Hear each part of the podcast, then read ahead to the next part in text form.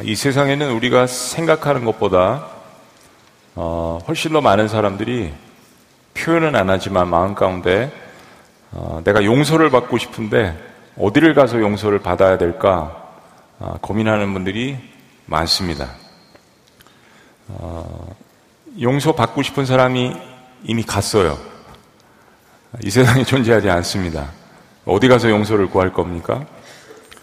어, 너무 오래 전에 죄를 범했는데 그 상황이 이제 종료가 됐습니다. 상황은 없어졌어요. 어디 가서 우리가 음, 불리한 일을 당했을 때는 어디 가서 하소연해야 되나 이런 말도 있지만 용서를 구하고 싶은데 용서를 받아야 할 상대와 상황이 없어진다면 어떻게 해야 되나 그런 상황을 갖고 있는 사람들도 있습니다. 어느 더 다른 지역에 가서 더 이상 연락이 되지 않는 사라진 피해자도 있죠. 어떤 사람들에게는 주변에 있는데 상황도 사람도 여전히 있는데 도저히 다가가서 용서를 구하고 싶은 마음이 있지만은 용기가 나지 않는 그런 상황도 있습니다. 노벨 문학상 수상자인 어니스트 해밍웨이를 뭐 책은 안 읽어보셔도 이름 다 아실 거예요. 어니스트 해밍웨이가 쓴 단편 소설 가운데 어, 세상의 수도 The Capital of the World라는 그런 책에 짤막한 이야기를 소개를 합니다. 스페인의 마드리에 살, 마드리드에 살고 있는 어, 한 아버지와 아들이 사이가 좋지 않았습니다. 오늘날 사춘기에 접어든 아들이 아버지와 아주 그냥 심하게 어, 다툼을 했습니다. 그리고 홧김에 집을 확 나가버렸어요. 가출을 해버린 거죠. 한참 후에 아버지도 생각해 보니까 자기가 너무 소리를 질렀다 생각이 들고 이제 마음이 누그러졌는데 아들이 가출을 했는데 어디로 갔는지 도저히 찾을 방법이 없는 것입니다. 그래서 당시에 스페인의 마드리드에서 유명한 신문사의 아들을 찾는 광고를 냈습니다. 종종 이런 일들을 신문에서 봅니다. 아들이 그 광고를 보고 찾아오기를 간절한 마음에서 그렇게 했던 거죠. 사랑하는 아들 파코에게 내일 정오에 마드리드 광장 신문사 앞에서 만나자 너의 모든 것을 용서한다, 아빠가. 제가 이 글이 너무 인상 깊어서 스페인의 마드리드 광장을 가봤습니다. 뭐 다른 거는 사실 눈에 안 들어오더라고요. 이 글이 너무너무 인상 깊고 저에게 큰 아, insight를 주었기 때문에 광장에 가서 그 파코의 심정으로 어, 뭐 실제 이야기는 아니고 소설이잖아요. 그래도 파코의 심정으로 그 자리에 가봤습니다. 파코 역시 어, 집을 나간 것을 후회하고 어려운 생활을 하고 있던 도중에 우연히 이 아버지가 신문사에 낸 이 글을 보게 되었습니다. 이 파코라는 이름이 프란체스코, 프란시스코라는 이름의 약자입니다. 그런데 당시에 스페인에서 가장 흔한 많은 사람들이 쓰는 이름이었습니다. 근데 파코는 아버지가 자기에게 광고를 낸 것을 직감적으로 알았죠. 근데 놀라운 일이 벌어졌습니다. 아버지가 약속한 시간에 파코가 나갔는데 거기에는 약 800명의 파코라는 이름을 가진 소년들이 모여 있었다라는 겁니다. 그들의 이름은 모두 파코였습니다. 아버지의 용서를 바라는 소년들이었단 이야기입니다. 천재 작가죠. 천재 작가인 해밍웨이가 자신의 삶을 투영하면서 이 세상에는 이렇게 용서받고자 하지만 어떻게 용서를 받아야 할지 모르는 파코와 같은 사람들이 이 세상에 넘쳐난다라는 그러한 이야기를 쓴 겁니다. 다윗은 하나님 앞에 엄청나게 큰 죄를 범했습니다. 이스라엘의 이대왕 다윗, 전쟁에 승승장구하고 장수로서도 그리고 왕으로서도 굉장히 성공적인 삶을 살아가고 있었습니다. 우리가 성경 말씀을 보는 것처럼 그가 어느 날 더 이상 전쟁에 나가지 않고 그것도 낮잠을 늘어지게 자고 왕궁에서 내려다 보이는 곳에 목욕하는 한 여인을 발견하게 됩니다. 마음 가운데 욕정을 참지 못하고 그 여인을 불렀을 때 다윗은 자신의 가장 충성스러운 부하며 장수인 우리아의 아내인 것을 알았습니다. 그럼에도 불구하고 바세바를 범하고 그리고 그 아들 그 바세바의 남편인 우리아를 간접 살인하게 됩니다.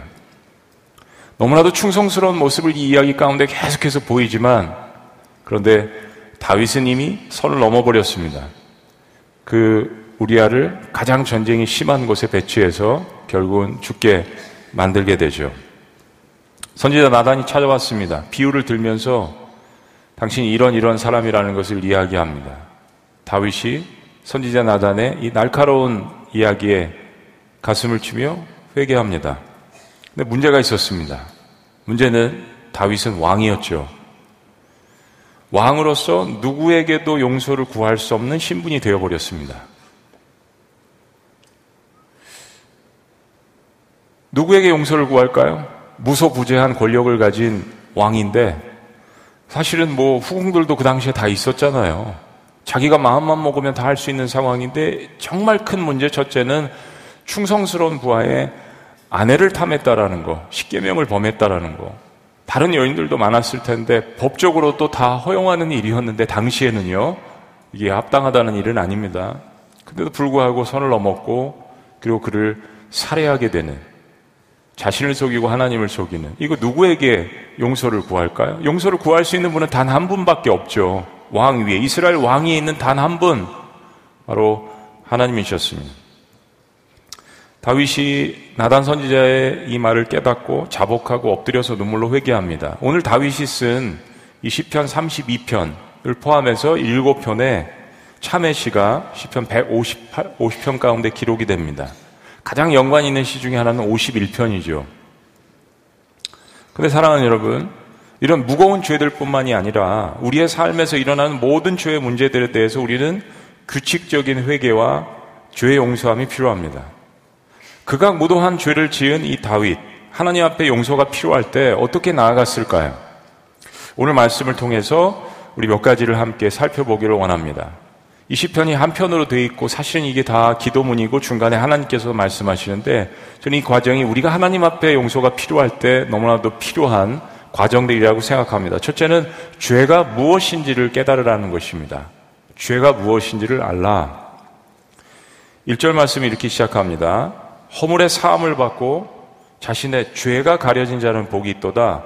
마음에 간사함이 없고 여호와께 정죄를 당하지 않는 자는 복이 있도다. 이 구절들에서 다윗은 죄를 세 가지로 표현을 합니다. 첫째는 허물이라고 이야기했습니다.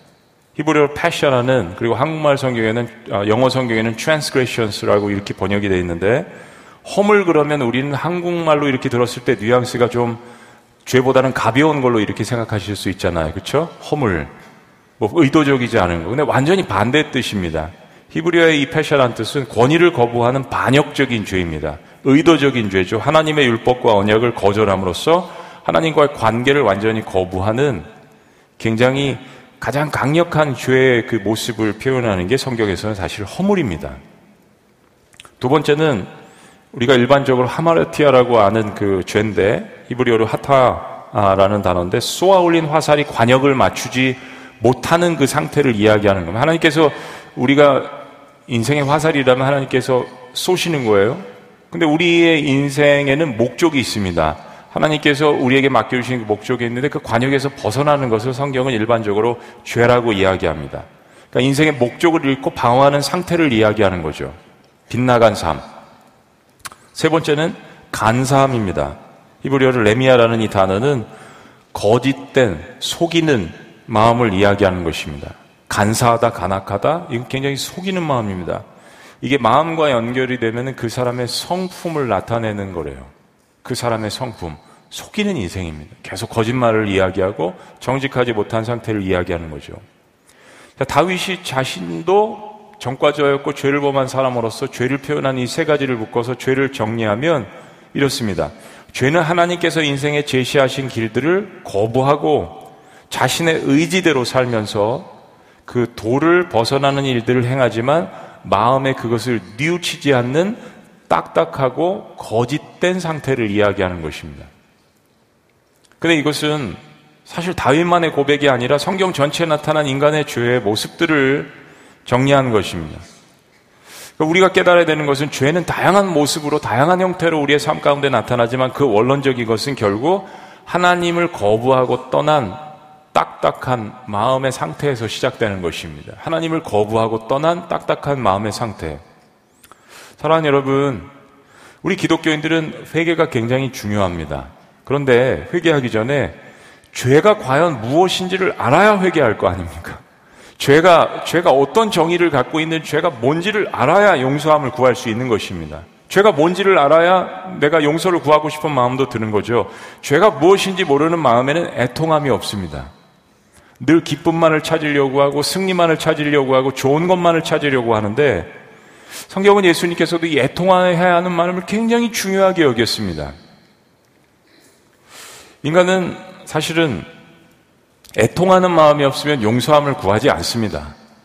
우리 마음 상태가 원래 예수님을 믿기 전에 딱딱한 마음의 상태였기 때문에 그리고 예수님을 믿은 이후에도 하나님과 멀어진 삶 가운데는 우리의 마음이 딱딱해지기 때문에 죄를 이야기해도 거기에 애통하는 마음이 들지가 않습니다. 그래서 다윗은 이 죄를 회개하는 것이야말로 엄청난 축복임을 발견합니다. 그런 의미에서 1절과 2절 말씀 다시 한번 읽어보시죠. 다 같이 시작. 허물의 사함을 받고 자신의 죄가 가려진 자는 복이 있도다. 마음에 간사함이 없고 여호와께 정죄를 당하지 않은 자는 복이 있도다. 죄가 무엇인지를 먼저 깨닫는 것이 중요합니다. 그게 축복의 과정의 첫 번째라는 거죠. 자, 두 번째. 하나님 앞에 용서가 필요할 때 죄의 결과를 알라는 것입니다. 다윗은 자기 스스로 왕의 위치에서 죄를 덮어버리고 했, 덮어버리고자 했을 때 어떤 일이 일어나는지를 깨닫습니다. 죄를 덮어버리고자 했다라는 것은 그래도 이게 죄인지를 안다라는 것입니다. 근데 그렇게 죄를 아는 것과 내가 하나님 앞에 범죄를 했다라는 것을 깨닫는 것은 다릅니다. 세상에 있는 죄인들도 그게 죄인지를 알기 때문에 덮는 거죠. 근데 내가 이것을 세상에서 덮느냐 하나님 앞에서 덮느냐 이건 다른 문제입니다. 다윗은 죄인 줄 알았어요. 근데 이 죄를 하나님 앞에서 덮어버렸죠. 어떤 일이 일어납니까? 3절 말씀입니다. 다시 시작. 내가 입을 열지 아니할 때 종일 신음함으로 내 뼈가 쇠하였나이다. 자, 첫 번째 고백은 뭐죠? 내가 입을 열지 아니할 때 이실 짓고 하지 않는 거죠. 누구 앞에요? 하나님 앞에. 다윗의 죄를 용서할 수 있는 사람은 하나님밖에 없었습니다. 내가 입을 열지 아니할 때 이건 침묵 상태를 이야기하는 겁니다. 거부하는 상태를 이야기하는 겁니다. 바로 1절에서 허물의 의미처럼 의도적으로 하나님의 간섭하심을 거부하고 밀어내는 상태. 관계성 속에서 하나님을 밀어낼 때가 있죠. 죄를 지었음에도 인정하지 않고 죄를 고백하지도 않았을 때 다윗은 어떤 일을 경험합니까? 내 뼈가 쇠했다라고 고백을 합니다. 우리 탈선하는 자녀들을 경험 해보신 분들은 사춘기에 있는 자녀들을 경험해 보시면 다 알 겁니다. 밀어내려고 하잖아요. 부모와의 관계 속에서 그 권위를 밀어내려고 이야기합니다. 내 주장이 더 중요하고 내 의지가 더 중요하다라고 이야기합니다. 우리도 내가 컸다라고 생각했을 때 우리의 신앙의 사춘기의 계절에 하나님을 밀어내려고 합니다. 나 하나님 이, 이 정도면 나 홀로 서기 할 수 있고 아 이 정도면 나도 할 수 있고 나도 돈도 웬만큼 있는데 내 마음대로 병원에 갈 수 있고 꼭 하나님 앞에 뭐 이런 상황에 대해서 재정에 대해서 건강에 대해서 관계에 대해서 우리 새끼들 다 잘 되는 것 같은데 하나님 앞에 구할 필요가 없어요.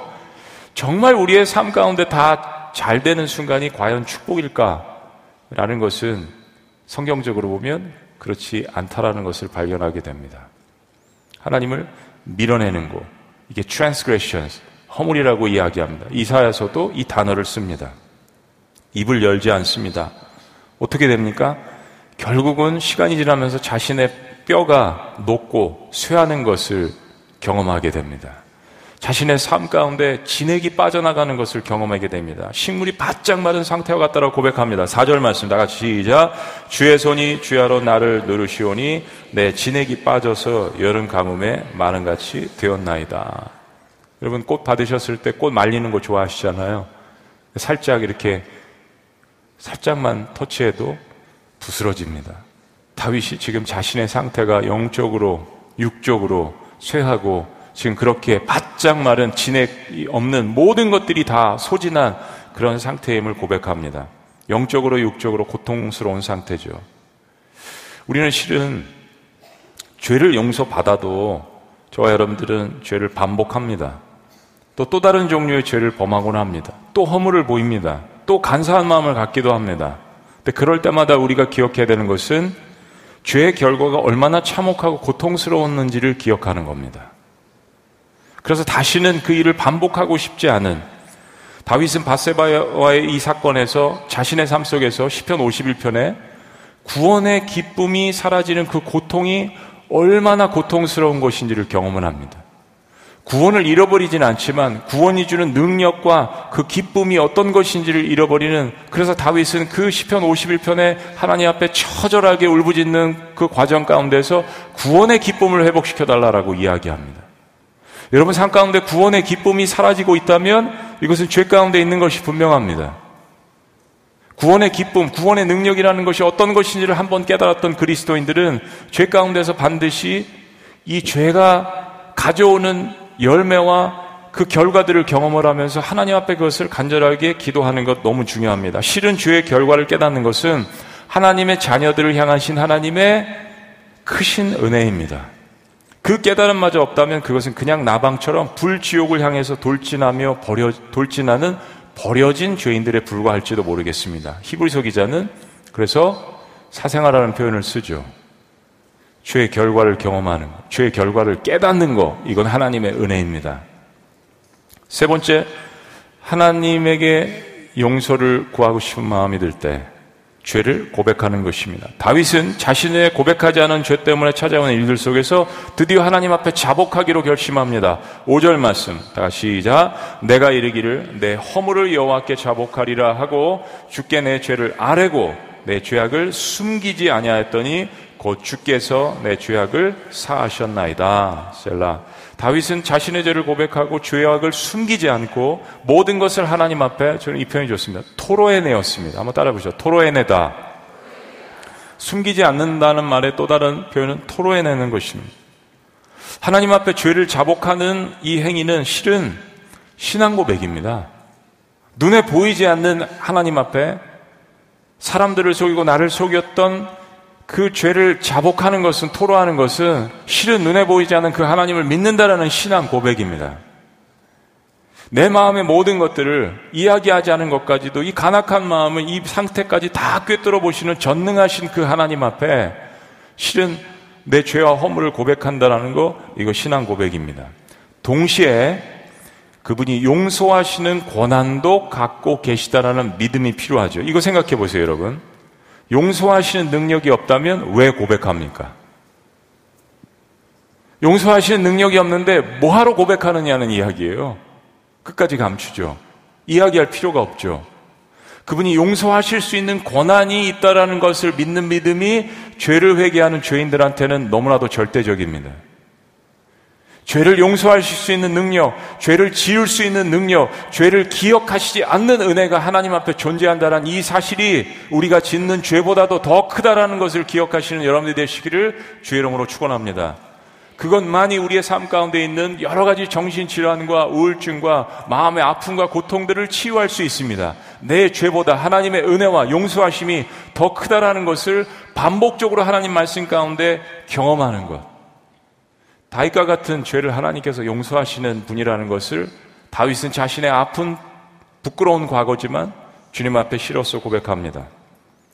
요한일서 1장 9절은 우리에게 이렇게 이야기합니다. 만일 우리가 우리 죄를 자백하면 그는 미쁘시고 의로우사 미쁘시다는 표현은 faithful 하나님께서 우리를 용서하시기에 그 약속을 지키시는 충성스러운 하나님이라고 이야기하시는 겁니다. 미쁘다 하나님께서 예쁘다라는 표현이 아닙니다. 미쁘시고 faithful 그, 그분은 그분의 약속을 지키시기에 특별히 우리를 용서하시기에 미쁘시고 의로우사 우리 죄를 사하시며 우리를 모든 다 같이 시작 불의에서 깨끗하게 하실 것이요. 따라하십니다. 모든 불의에서. 어떤 종류의 죄라고만 이야기하시지 않습니다. 모든 불의에서. 다윗은 자신의 죄를 고백하자 지체 없이 용서하시는 그 하나님의 놀라우신 은혜를 경험합니다. 5절 후반부는 이야기합니다. 내 죄악을 숨기지 아니하였더니 곧 주께서 내 죄악을 사하셨나이다. 뭐 다윗의 이야기는 우리가 나중에 또 자세히 볼 것이지만 그 과정을 겪죠. 아이가 죽습니다.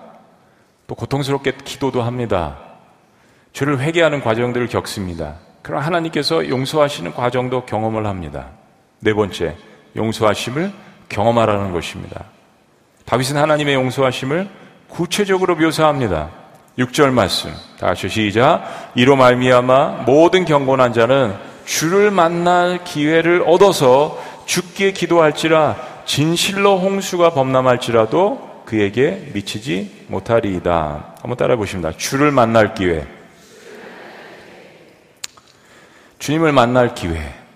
여러분, 주님을 만날 기회를 얻으셔서 이 자리에 오셨습니다. 이 자리에 오셔서도 주님을 만날 기회가 또 따로 주어집니다.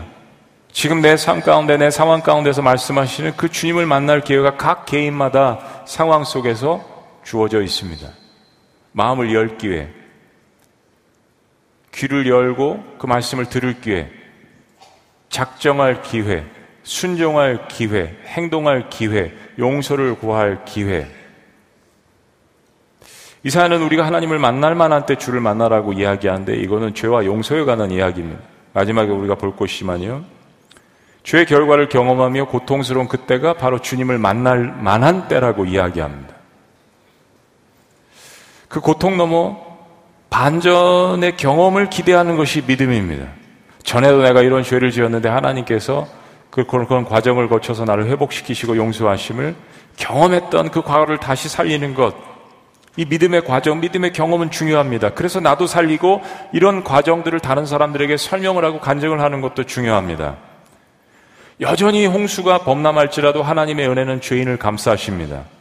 이 표현은 홍수가 끝났다라고 이야기하지 않습니다. 지금 홍수가 범람할지라도라고 이야기합니다. 상황이 끝나지 않고 종료되지 않은 상황인 것을 이야기하는 것입니다.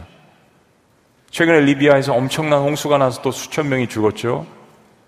또 지진이 나서 모나코에서 많은 사람들이 죽었습니다.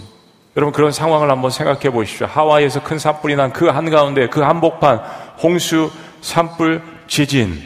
근데 홍수가 범람할지라도 그에게 미치지 못하리로다. 하나님의 크신 은혜가 죄인을 감싸는 것을 고백합니다. 결국 그분만이 삶의 피난처가 되는 것을 다윗은 고백합니다. 7절 말씀 다 같이 시작. 주는 나의 은신처 이오니 환란에서 나를 보호하시고 구원의 노래로 나를 두르시리라. 여전히 환란 가운데 있지만 상황이 종료되지 않을 수 있지만 자신을 보호하시는 하나님의 이 구원을 경험합니다. 이것이 그리스도인들에게서는 너무나도 절대적입니다. 살아계신 하나님을 만날 수 있는 절호의 기회입니다. 다윗 스스로 자신의 죄를 감추려고 했을 때는 뼈가 녹는 경험을 했습니다. 자신의 삶 가운데 영적이든 육적이든 진액이 다 빠져나가는 경험을 했습니다. 살 소망을 잃어버린 것이죠. 근데 같은 고난이라도 하나님께서 자신을 용서하셨음에 마음의 구원의 노래가 시작되었다라는 것을 선포합니다. 구원의 노래.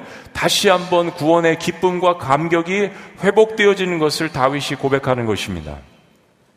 다시 1절과 2절 말씀으로 돌아가면 아까 허물이라고 말씀드렸는데 자신의 허물이 사함을 받고라고 고백을 했습니다. 하나님께서 회개하는 자의 짐을 덜어주셔서 그의 부담감을 가볍게 해주신다는 의미가 허물을 사해 주신다는 의미입니다. 또 한 가지는 죄가 가려졌다라고 고백을 하죠. 자신의 죄가 가려진 자, 죄를 덮어서 더 이상 드러나지 않는 그러한 상태로서 죄를 탕감해 주시는 하나님의 은혜를 표현하는 히브리어의 단어입니다. 만약에 우리가 이스라엘 사람들이라면 히브리인들이라면 이 단어 하나가 주는 죄를 세 가지 표현하고 그것을 덮고 가려주고 탕감한다라는 것을 시적으로 대꾸로 쓴 것을 아마 마음 뼈 깊숙이 느꼈을 것입니다. 지금 그런 표현들입니다. 죄를 강력하게 나열했지만 그 죄를 덮고 탕감하고 간악한 마음을 정죄하지 않는다는 것, 사함을 받아서 더 이상 그 죄를 추궁하지 아니하신다는 이 단어를 대꾸로 썼습니다. 이 하나님의 용서하심을 경험하라고 자신의 그러한 치부를 드러내면서 그 모든 치부를 가려주시고 덮어주시고 탕감해 주시고 추궁하지 않으시는 이 하나님의 용서하심을 경험했다는 것을 다윗이 시로서 기도로서 고백을 하는 것입니다. 근데 6절 말씀에 굉장히 중요한 말씀이 있습니다. 다시 돌아가면 이로 말미암아 모든 경건한 자는 그랬습니다. 지금 경건한 자가 죄를 범했다라는 거예요.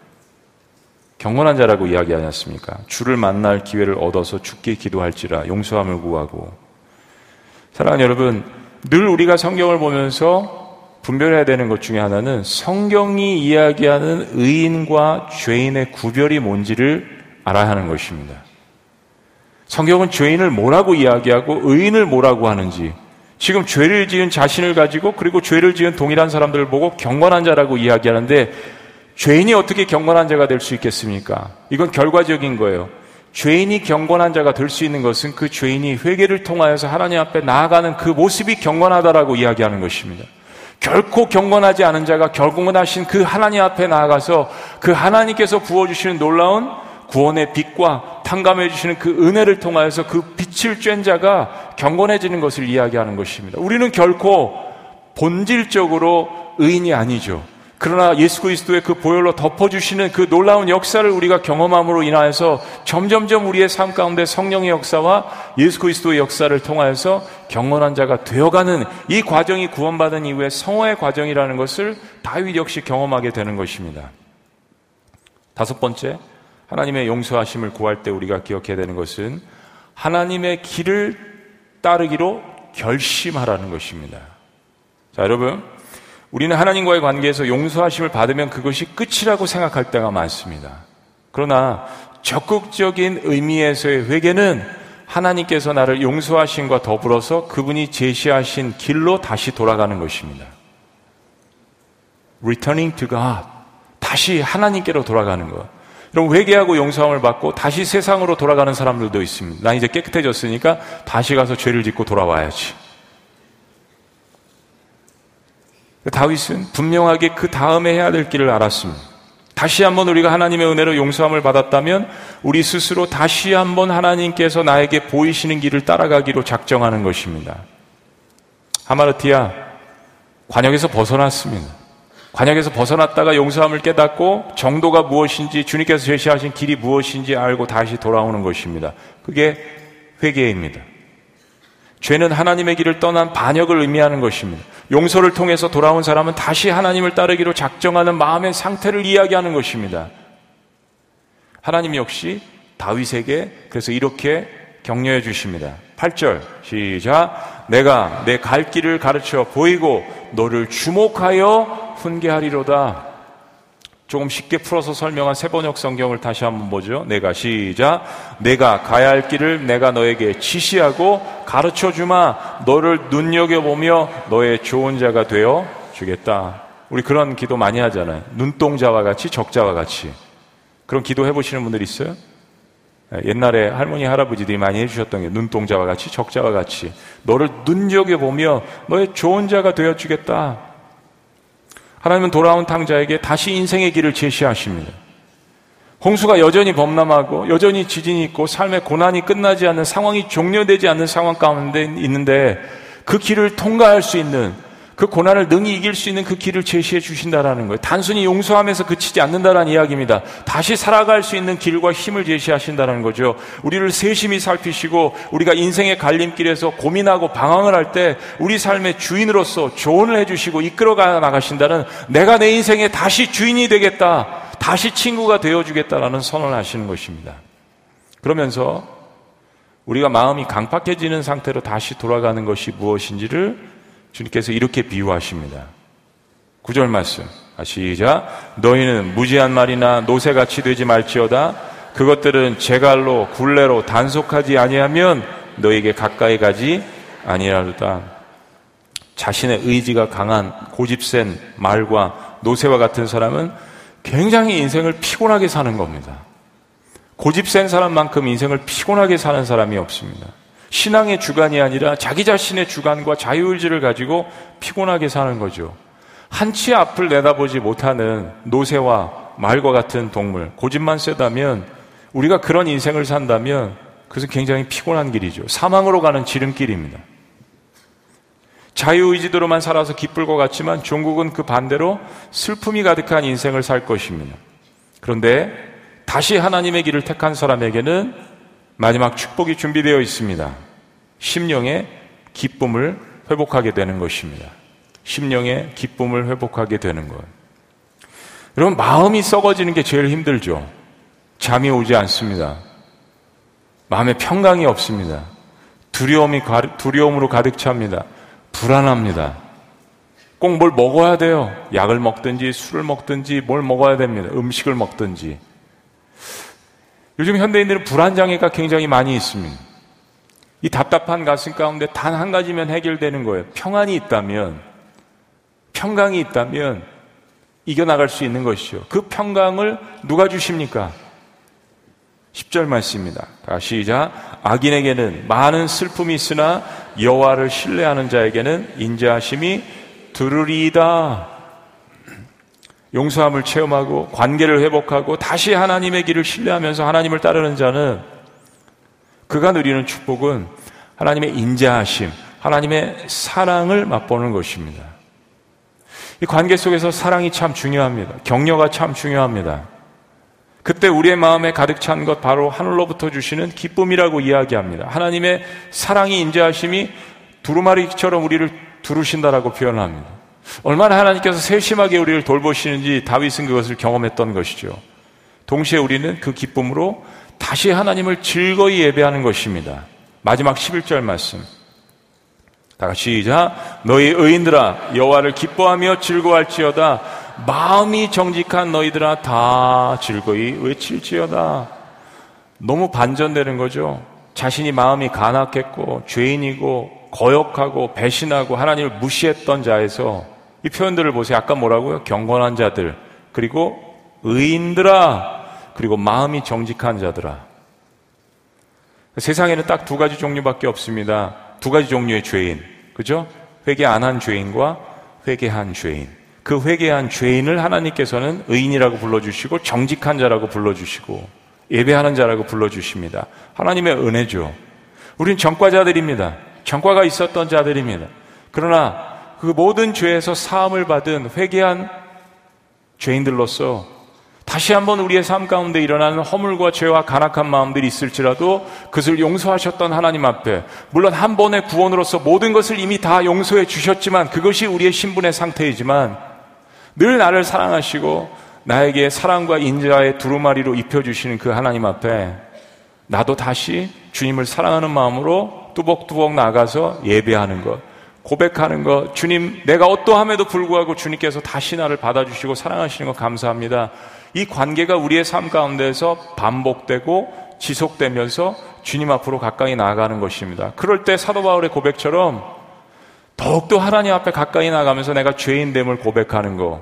하나님은 또 그것을 보시고 또 의인이라고 이야기를 해주십니다. 하나님도 이기시고 인간도 승리하는. 하나님께서 우리에게 결국 주고자 하시는 것은 사랑이고 기쁨입니다. 하나님의 용서하심과 사랑을 맛본 자가 비로소 하나님을 온전히 예배할 수 있는 것입니다. 그렇게 소리칠 때 하나님 앞에 무엇을 외칠까요? 죄를 탕감받는 자들, 하나님께서 말할 수 없는 모든 마음의 상태와 이제까지 살아왔던 모든 허물들을 지워주시는 하나님, 어떻게 예배하면서 하나님 앞에 나아갈까요? 그것은 하나님의 용서하심을 경험한 깊이와 넓이만큼 다를 겁니다. 우리나라 등록금도 이제 많이 올라가고 그렇지만요. 전 세계에서 미국 대학 등록금만큼 비싼 나라는 없는 것 같아요. 전 세계적으로 비싸기로 유명합니다. 미국은 어, 의학 그 보험도 어마어마하게 비싸고요. 뭐 앰뷸런스 타고 한번 갔다 오면 뭐 만 불, 이만 불씩 나오니까 될 수 있으면은 안 아프는 게 좋습니다. 2016년도 보고서에 따르면 미국 평균 대학을 졸업하는 학생들이 진 빚이 4천만, 4천만 원, 4만 불 정도가 된다고 합니다. 여러 가지 경제 상황이 어려워짐을 말하면서 2019년에 발표한 것은 10명 어, 중에 7명이 대학을 졸업하면서 다 빚을 지고 있고 그 액수가 무려 2배 이상이 늘어났습니다. 한 학생당 10만 불. 그러니까 졸업을 하면서 1억 원의 빚을 지고 졸업을 한 거예요. 한 10년, 20년 혹은 평생 동안 나누어서 그것을 갚는 것이 미국 대학을 졸업한 사람들의 일반적인 그런 모습입니다. 졸업을 하면서 어마어마한 짐을 지고 삶을 시작하는 겁니다. 얼마나 어깨가 무겁겠습니까? 누군가 내 물질의 빚을 그 액수에 상관없이 다 탕감해 준다면 얼마나 기쁠까요? 그래서 대통령들마다 나와서 요즘 공약하는 게 미국 대통령들은 대학생들의 그 빚을 탕감해 주는 것을 공약으로 내놓습니다. 어마어마한 빚입니다. 10명 중에 7명이 4만 불, 6만 불, 10만 불의 빚을 졌다면 그게 국가적으로 얼마나 엄청나겠습니까? 여러분, 대학 등록금의 빚뿐만 아니라 여러분이 삶에 갖고 계신 물질적인 빚들이 있습니다. 그걸 누군가 나타나서 지금 다 탕감해 준다면 얼마나 기쁠 것입니까? 여러분 기쁘시겠어요? 안 기쁘시겠어요? 마음 가운데 여러분이 재정적으로 진 빚을 한번 외쳐보세요. 그거 지금 다 탕감해 준다면 얼마나 기쁘시겠어요? 말, 말로 할 것 없죠? 사랑하는 여러분, 그 빚을 탕감하는 순간이 옵니다. 언제요? 죽을 때죠. 반드시 온다니까요. 죽으면 끝나는 거예요. 죽으면 끝납니다. 더 이상 독촉을 받지 않습니다. 부담을 갖지 않죠. 사랑하는 여러분, 죽어도 끝나지 않는 빚이 있습니다. 바로 죄의 빚입니다. 아니, 오히려 인생 가운데 지은 그 죄의 무게 때문에 내가 부활해서 태어날 장소가 달라진다면 이거는 굉장히 심각한 문제입니다. 이 세상에서 육신적으로 졌던 모든 빚은 죽음과 동시에 다 탕감이 되지만 그러나 세상 가운데 지었던 죄의 빚은 탕감되지 않습니다. 오히려 그것 때문에 내가 가야 되는 장소가 달라집니다. 무엇 때문에 더 기뻐하시겠습니까? 무엇 때문에 더 예배에 올인하시겠습니까? 무엇 때문에 더 하나님 앞에 충성하시고 순종하시고 그분을 사랑하시겠습니까? 저 여러분들의 지울 수 없는 죄가 지워졌는데요. 미국의 저명한 출판 기획자인 존 브로크맨이라는 사람이 세계 석학들에게 이런 질문했습니다. 지난 2000년간 발명된 물건 가운데 가장 중요한 한 가지가 무엇일까요? 예, 특별히 미디어 이론가인 더글라스 러시코프라는 사람이 굉장히 중요한 답을 제시했습니다. 그 답이 뭐냐면 문방구에서 볼 수 있는 지우개라고 답변을 했습니다. 지우개.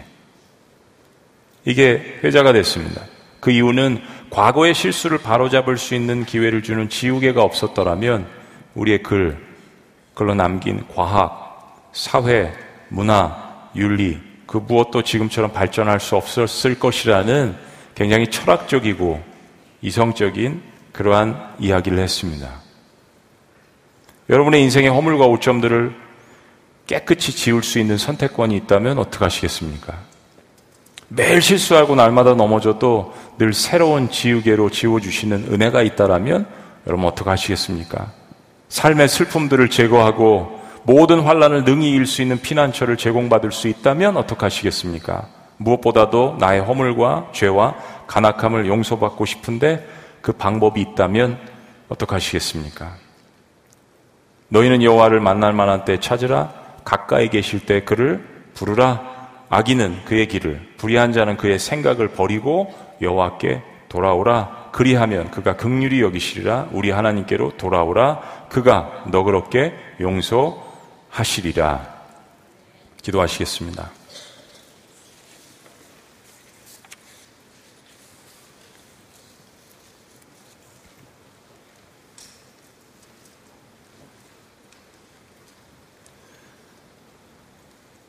은혜로우신 하나님 아버지, 우리의 삶 가운데 있는 허물들, 주님을 거부하고 또 주님께 무례하고 또 주님을 떠났던 마음들, 여러 가지 종류의 우리가 지은 죄들, 또 마음의 거짓과 정직함이 없는 간사한 마음들, 하나님 주님 앞에 어, 사죄를 구하는 마음으로 용서를 바라는 마음으로 나아갑니다. 동시에 이것이 자녀들에게 특권임을 주님 앞에 고백합니다. 예수 그리스도의 이름으로 자녀됨으로 주님 앞에 나아갈 때 용서하시는 하나님의 은혜를 다시 한번 경험하는 우리 모두가 될 수 있도록 축복하여 주시옵소서. 허물의 사함을 받고 자신의 죄가 가려진 자는 복이 있나니 마음에 간사함이 없고 여호와께 정죄를 당하지 않는 자는 복이 있도다. 주님을 만날 만한 때가 우리에게 찾아왔습니다. 오히려 이 어려움과 고난과 또 아픔 속에서 주님을 만나는 우리가 되게 하시고 우리의 자녀들이 되게 하시고 이 세대가 될 수 있도록 축복하여 주시옵소서. 놀라우신 이름 예수님의 이름으로 기도합니다. 네, 우리 자리에서 다 같이 일어나시겠습니다. 우리 그런 마음으로 기도하는 마음으로 고백합니다. 주의 도를 버리고 헛된 꿈을 쫓던 우리들, 거짓과 교만한 마음을 용서하여 주소서 기도합니다. 고백합니다. 찬양합니다. 주의 돈을 버리고 헛된 꿈을 쫓던 우리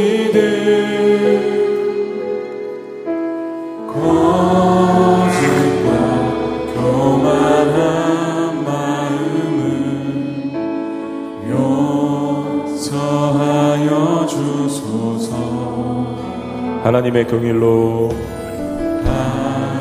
하나님의 긍일로. 부끄러운 우리 삶을 부끄러운 우리 삶을 덮어주소서. 그러나 고백합니다. 우리의 소망. 우리의 소망. 우리의 구원. 우리의 구원. 주께 간구합니다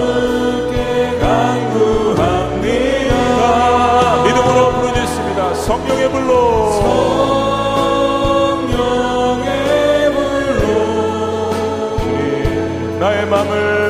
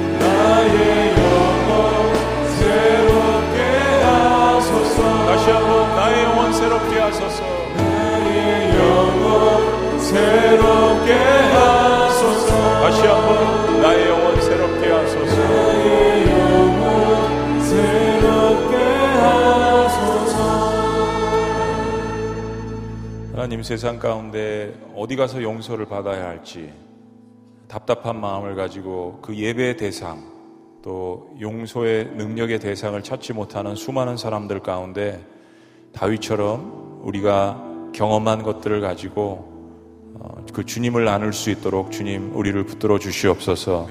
주님의 사랑과 또 주님의 은혜를 나누는 저희들의 삶이 될 수 있도록 인도하여 주시옵소서 나의 부족한 것과 나의 허물까지도 나눌 수 있는 그런 예수 그리스도 안에서 새로 태어난 그러한 하나님의 사람들이 될 수 있도록 축복하여 주시옵소서. 하나님, 허물의 삶을 받고 자신의 죄가 가려진 자가 얼마나 큰 축복이 있는 것을 그것을 통하여서 더욱더 기쁨 가운데 하나님을 예배하는 저희들이 될 수 있도록 주님께서 인도하여 주시옵소서. 오늘도 마음 가운데 큰 부담감과 또 여러 어려움들이 있는 주님의 백성들을 찾아가 주셔서 오늘 이 말씀처럼 말씀하여 주시고 어루만져 주시고 주의 은혜로서 덧입혀 주시옵소서.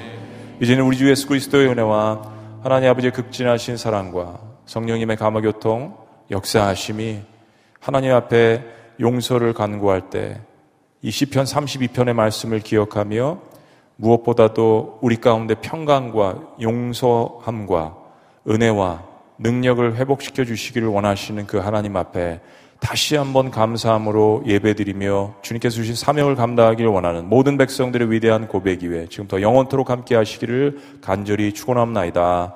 아멘.